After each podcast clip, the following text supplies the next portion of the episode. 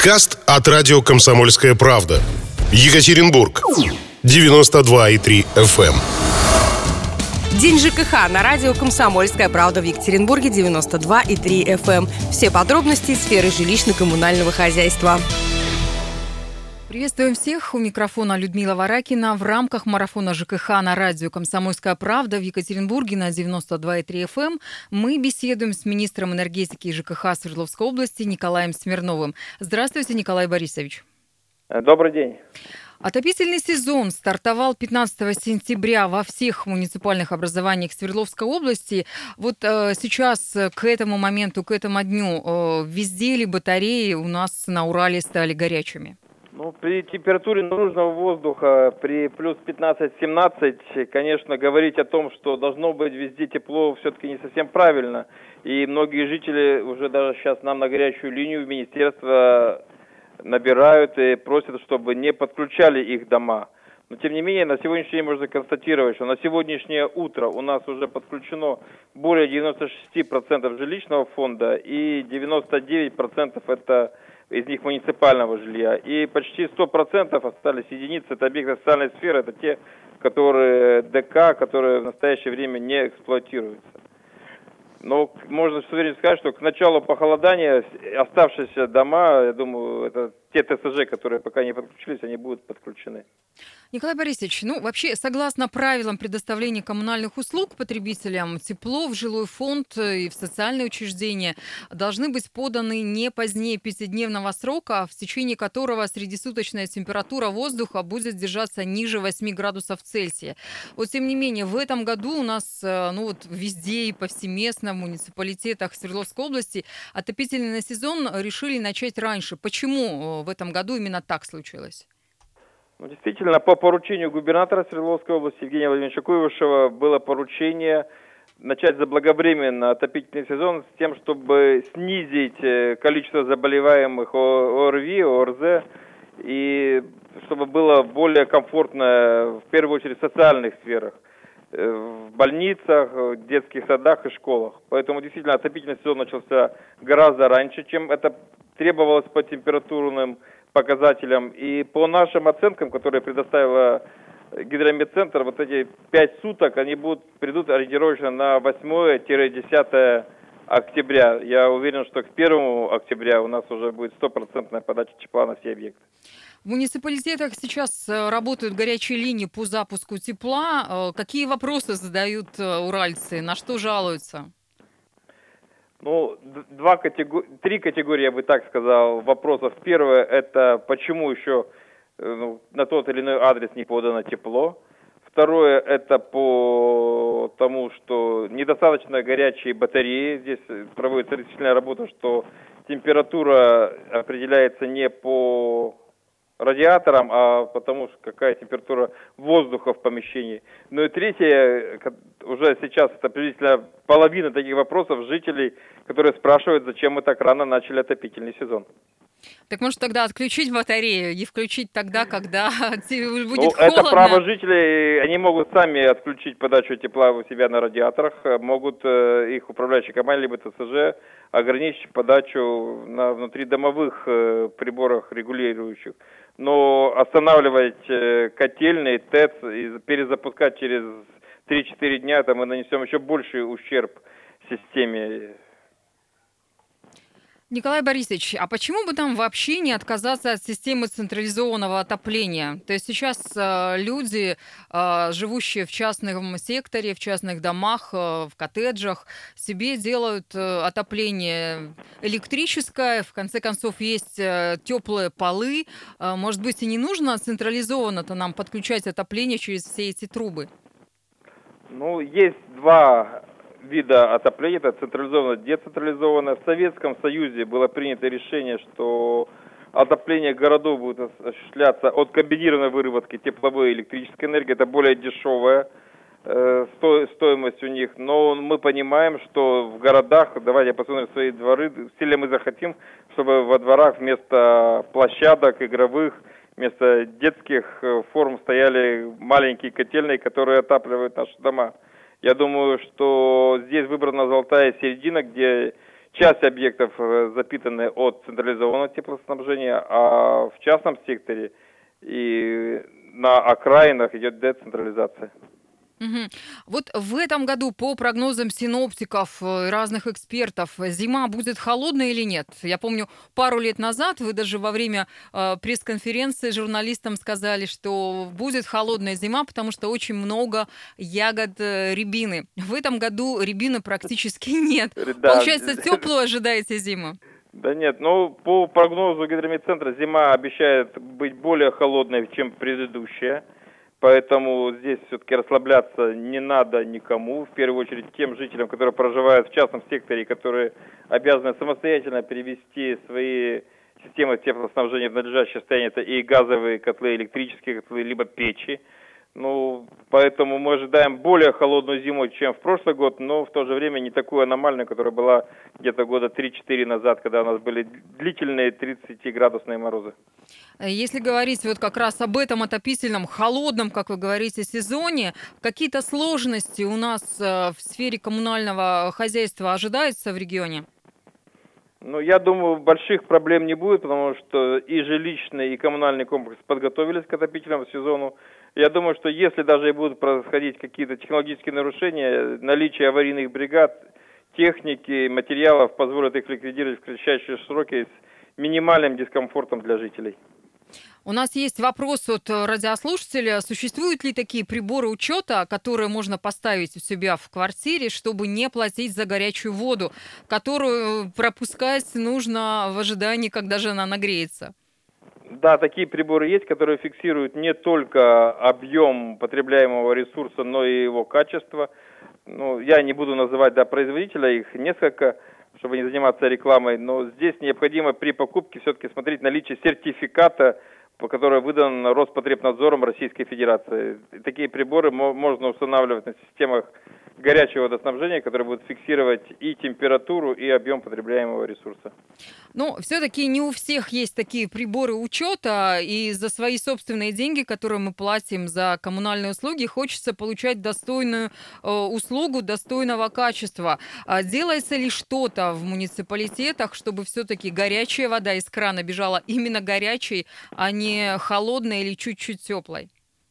Но чаще всего причиной этого является то, что сети горячего водоснабжения, как и теплоснабжения, строятся на перспективу дальнейшего развития того или иного микрорайона.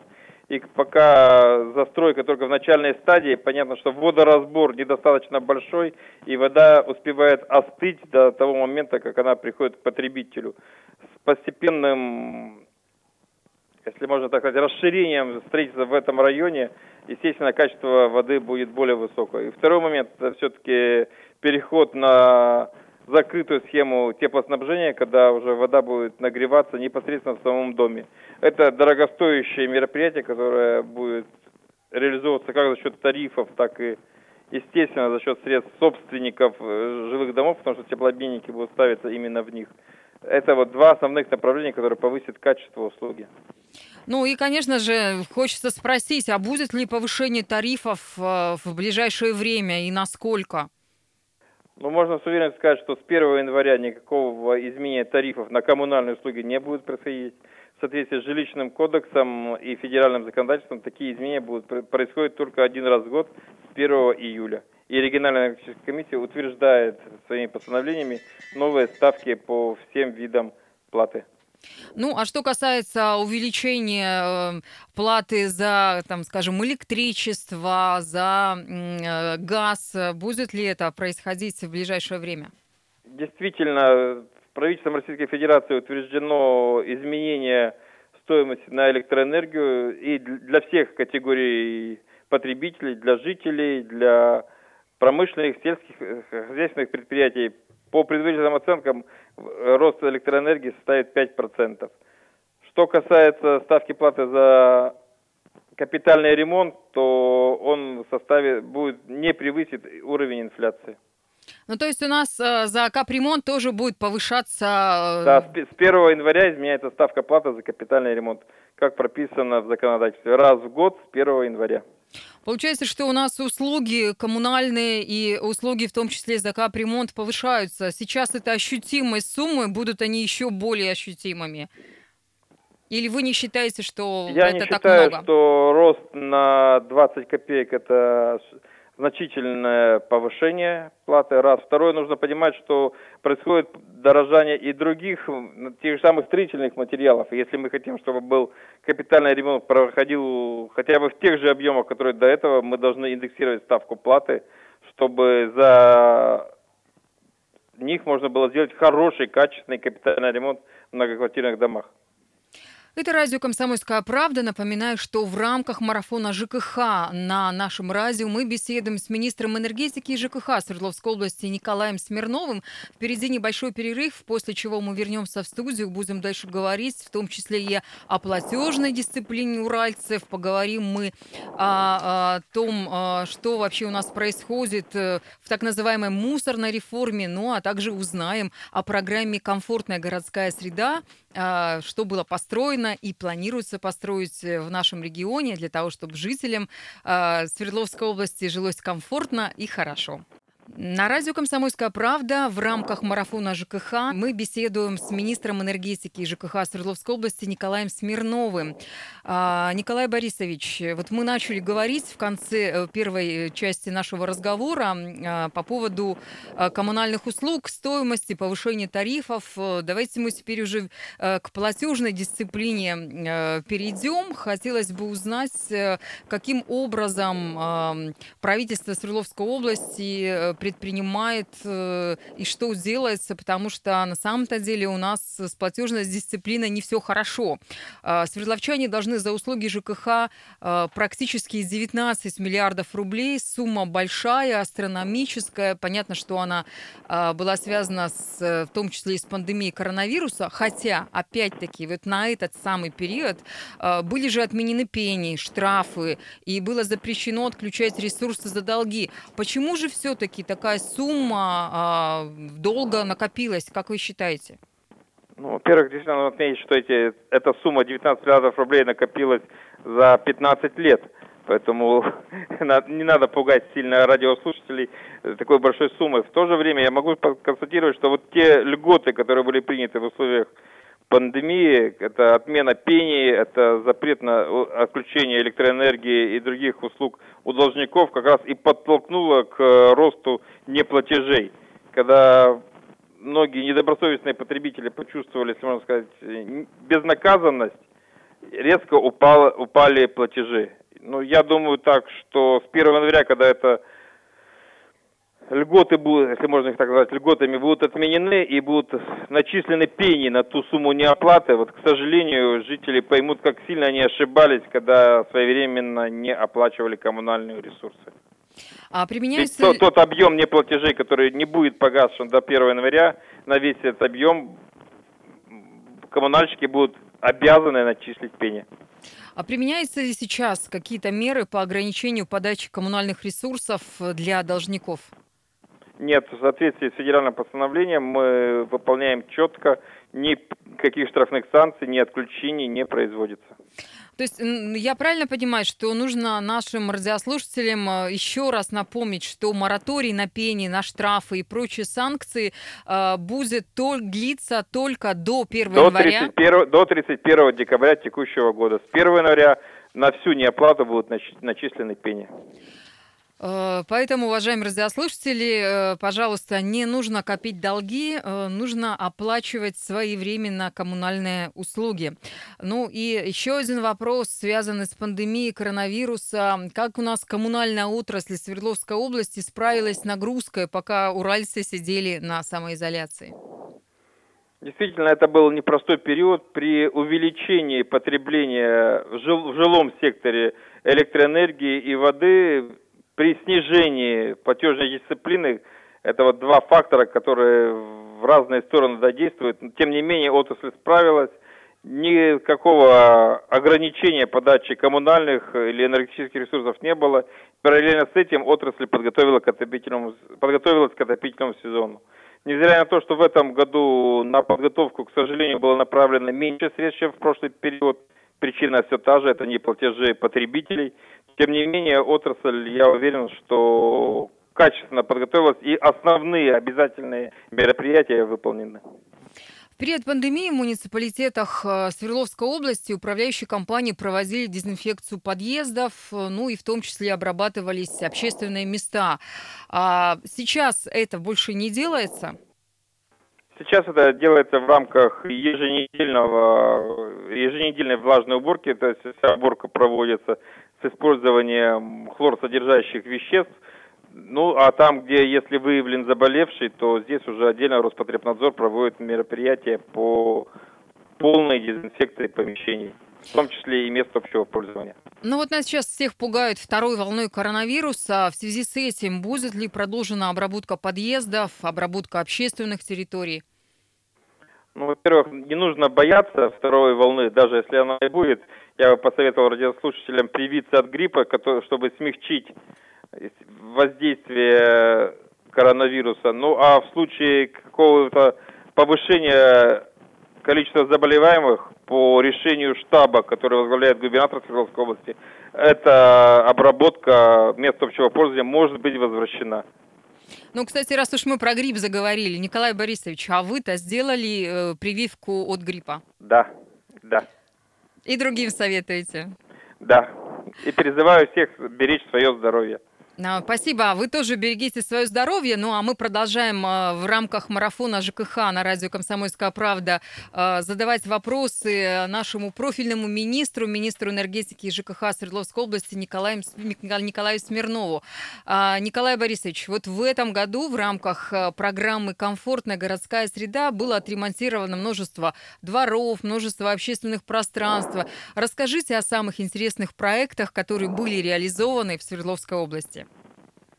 Ну, у нас в этом году реализуется по всей области, это и в крупных городах, и в небольших городах, и в сельских населенных пунктах 102 проекта. Это и дворовые территории, общественные территории. И что мне особо нравится, что все эти проекты неповторимые, они не похожи друг на друга.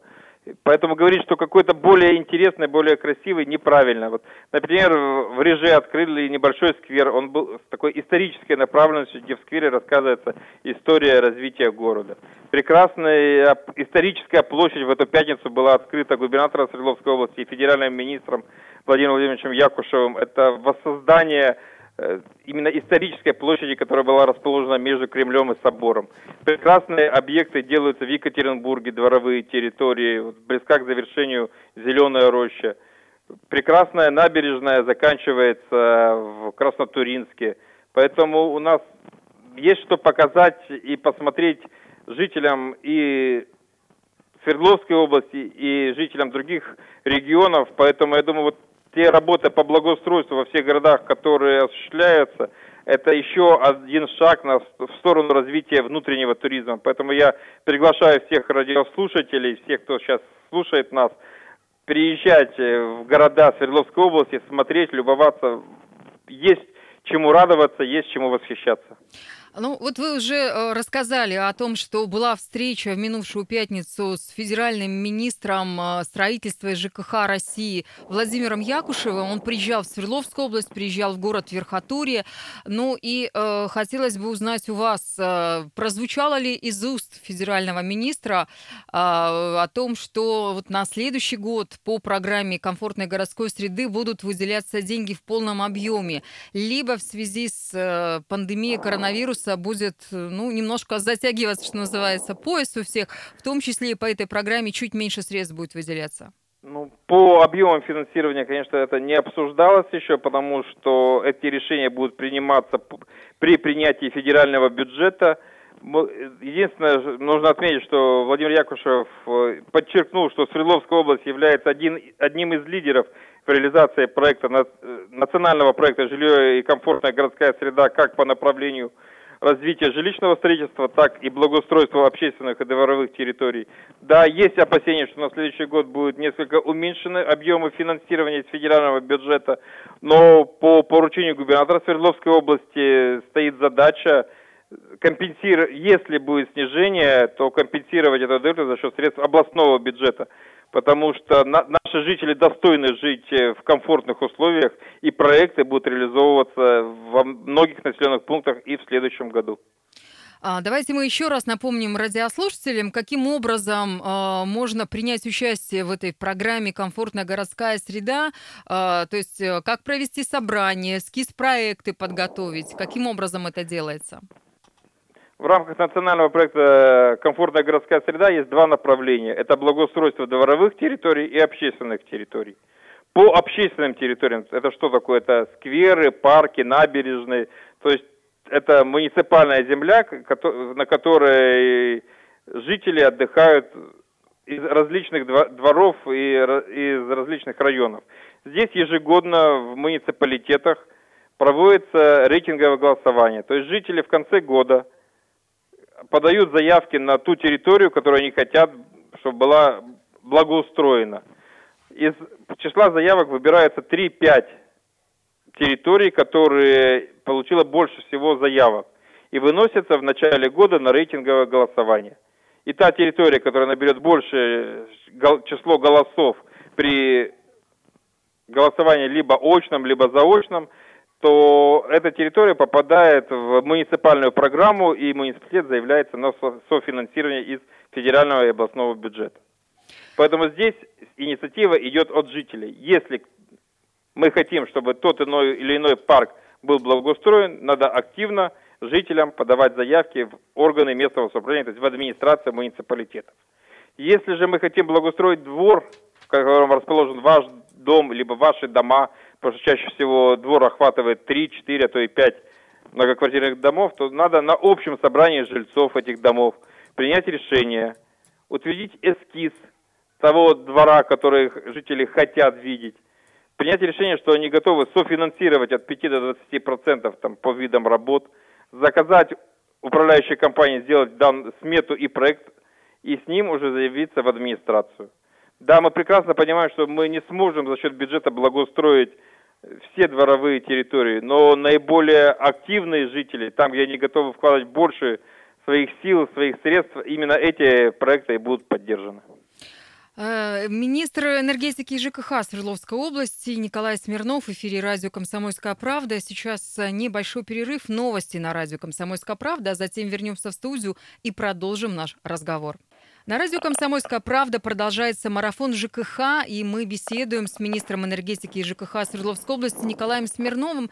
В третьей, последней части нашего разговора мы поговорим о том, каким образом реализуется в Свердловской области ну, так называемая мусорная реформа, как в простонародье говорят, на самом деле экологическая реформа, так будет правильно. А, итак, Николай Борисович, когда же мы наконец-таки перейдем на раздельный сбор мусора уже в этом году? Или в этом году не получается? Ну, во-первых, этот вопрос надо задавать, задать самим себе, когда же мы будем разделять, да? Ведь э, разделение мусора на фракции осуществляется добровольно с самими жителями. И никто не мешает сейчас любому жителю сортировать макулатуру, ее сдавать, отсортировать металлические какие-то отходы и тоже сдавать. Что касается сортировки на придомовой территории, то сейчас у нас в этом году с 1 июля по ряду муниципалитетов выбраны пилотные территории, на которых э, осуществляется раздельный сбор, то есть так называемый дуальный сбор отходов, когда на дворовых территориях, на контейнерных площадках стоят контейнеры двух видов для отходов, которые будут использовать вторично, и второй для органических отходов, то есть это пищевых продуктов. По итогам полугодия проведем анализ и посмотрим, в чем проблемы и как дальше ну, тиражировать этот опыт на другие дворовые территории, на другие муниципалитеты. К сожалению, вот по итогам третьего квартала мы видим, что далеко не всегда в контейнерах, которые поставлены для сбора твердых коммунальных отходов для последующей переработки, оказываются только они. Есть все-таки жители, которые туда вываливают и органические отходы, тем самым делая это разделение не столь эффективным. Но я думаю, что постепенно, год за годом, мы все привыкнем к тому, что разделение мусора – это защита нашего, нашей окружающей среды, нашей земли, наших лесов от тех загрязнений, которые сейчас есть. Николай Борисович, а правильно ли я поняла, что вот э, если говорить про этот самый дуальный сбор мусора, то есть когда отделяются пищевые отходы от непищевых, то в нашем регионе, в Свердловской области, с 1 января 2021 года а, он не будет повсеместно вводиться?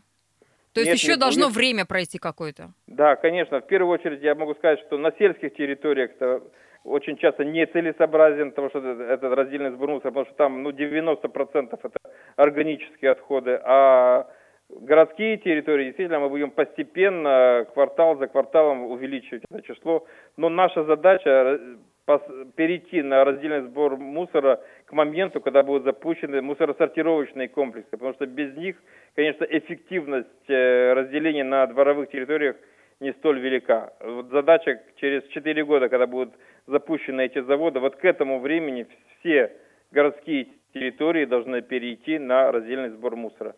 Ну, кстати, вопрос, а что потом с этими пищевыми отходами-то происходит? Из них делают компост, куда их увозят? Если уж мы заговорили, что в нашем регионе появились территории и дворы, где э, вот этот дуальный сбор мусора уже начался. Ну, нужно сказать, что те полезные фракции, да, которые есть коммунальных отходов, они, естественно, вывозятся на переработку, есть большой спрос на бумагу, на пластик, на металл. Что касается пищевых отходов, то они будут вывозиться на так называемые в так называемые компостные ямы, где они будут перерабатываться в почвогрунт, который будет использоваться как для отсыпки дорог, так и при переработке в виде удобрений. Поэтому и эта фракция может быть широко использована.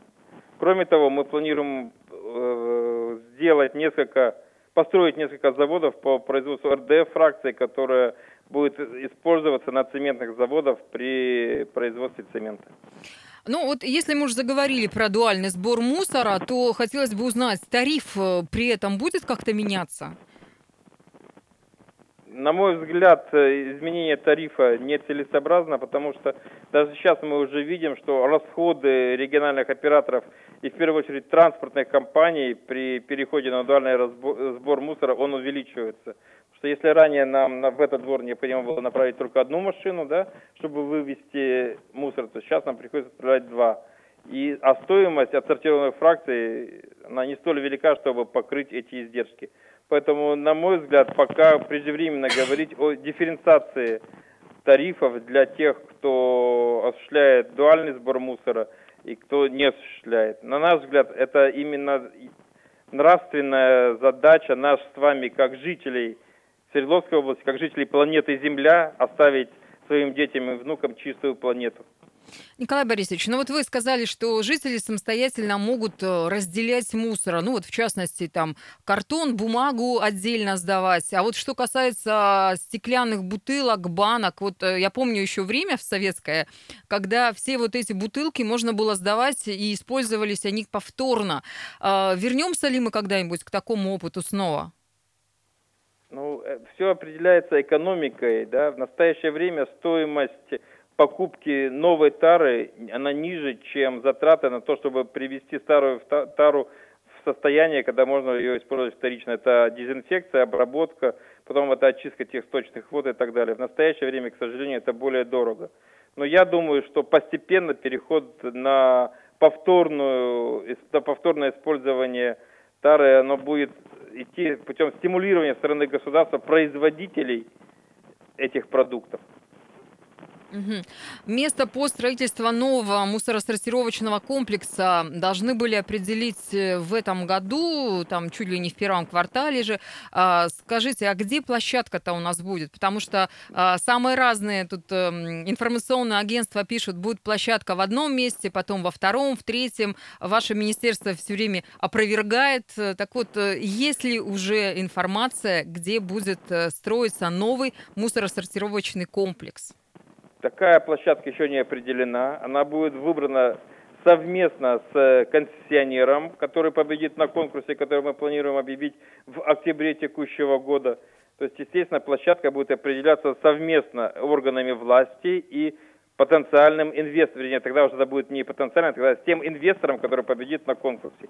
До этого момента, естественно, площадка не может быть определена Сейчас есть в проработке несколько территорий, но понятно, что решающее слово будет после совещания с тем победителем, который будет готов вложить свои средства в строительство этого завода.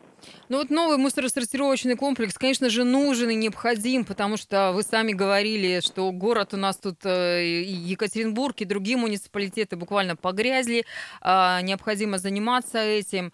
А, тем не менее, э, вот вы говорите, что пока еще не определена площадка, пока еще сейчас торги идут. А, когда же тогда завод-то сам по себе может заработать реально? В Наша какие сроки? К 2025 году, чтобы завод вышел на полную свою проектную, новый завод вышел на проектную мощность. С учетом проектирования, строительства, это реально 24 год.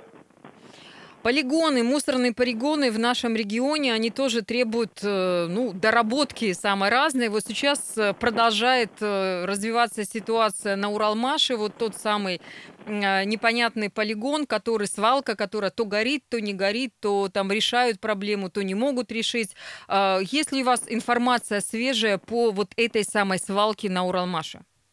Ну, нужно говорить, что на Уралмаше это свалка не твердых коммунальных это свалка промышленных отходов, куда первую очередь вывозят строительные материалы. Я считаю, здесь э, задача уже правоохранительных органов поставить запрет на складирование отходов на этом полигоне. К твердым коммунальным отходам он отношения не имеет. Ну, то есть сейчас занимаются этой свалкой э, правоохранительные органы, правильно? Да. Угу. да. А, если говорить э, про ликвидацию свалок, то в рамках экологической реформы Свердловской области вот наши мусорные региональные операторы эту работу проводят. Э, сколько за этот год свалок уже было убрано? Ну, в этом году уже убрано более 800 свалок, причем это те несанкционированные свалки, которые находились как на муниципальных землях, так и на федераль, федеральных лесах. В то же время мы прекрасно понимаем, что это обязанность в первую очередь собственных земельных участков.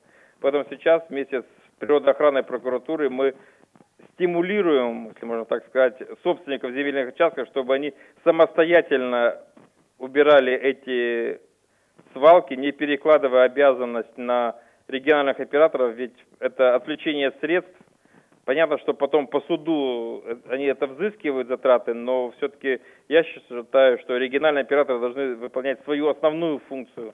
А уборка несанкционированных свалок это должна быть помощь в редких случаях, в том случае, если ну, в каком, на каком-то этапе собственник земельного участка не может э, найти средства на эту уборку, либо собственник земельного участка пропал. Ну, а если это неопределенное место, то есть там непонятно, кто собственник, то есть очень часто у, у нас, не... где-то в лесах, в на полях... Таких... В России нет таких участков, где непонятен собственник. Это либо муниципальная земля, либо федеральная, либо неразграниченная, либо переданная в аренду, либо в собственность частным лицам. Поэтому в Росреестре все данные о собственнике есть. Весь запрос, есть этот собственник готов и может ли финансово выполнить те работы или нет проблемы найти собственника, э, такой проблемы нет. Ну и в конце нашей с вами беседы хотелось бы, наверное, э, пожелать радиослушателям, чтобы они э, заботились о своем месте, где живут, заботились о нашем среднем Урале и как можно меньше мусорили. Если мы будем любить свой родной край, это уже это будет толчком к тому, что мы не будем мусорить в тех местах, где мы отдыхаем. А это уже значительный шаг вперед. Спасибо вам большое. Мы беседовали с министром энергетики и ЖКХ Свердловской области Николаем Смирновым. Наша беседа была записана по телефону в рамках марафона ЖКХ на радио «Комсомольская правда» Екатеринбург. Оставайтесь с нами. Всего вам самого Большое доброго. спасибо. Всем здоровья и тепла. День ЖКХ на радио «Комсомольская правда» в Екатеринбурге 92,3 FM. Эм. Все подробности сферы жилищно-коммунального хозяйства. Подкаст от радио «Комсомольская правда». Екатеринбург. 92,3 FM.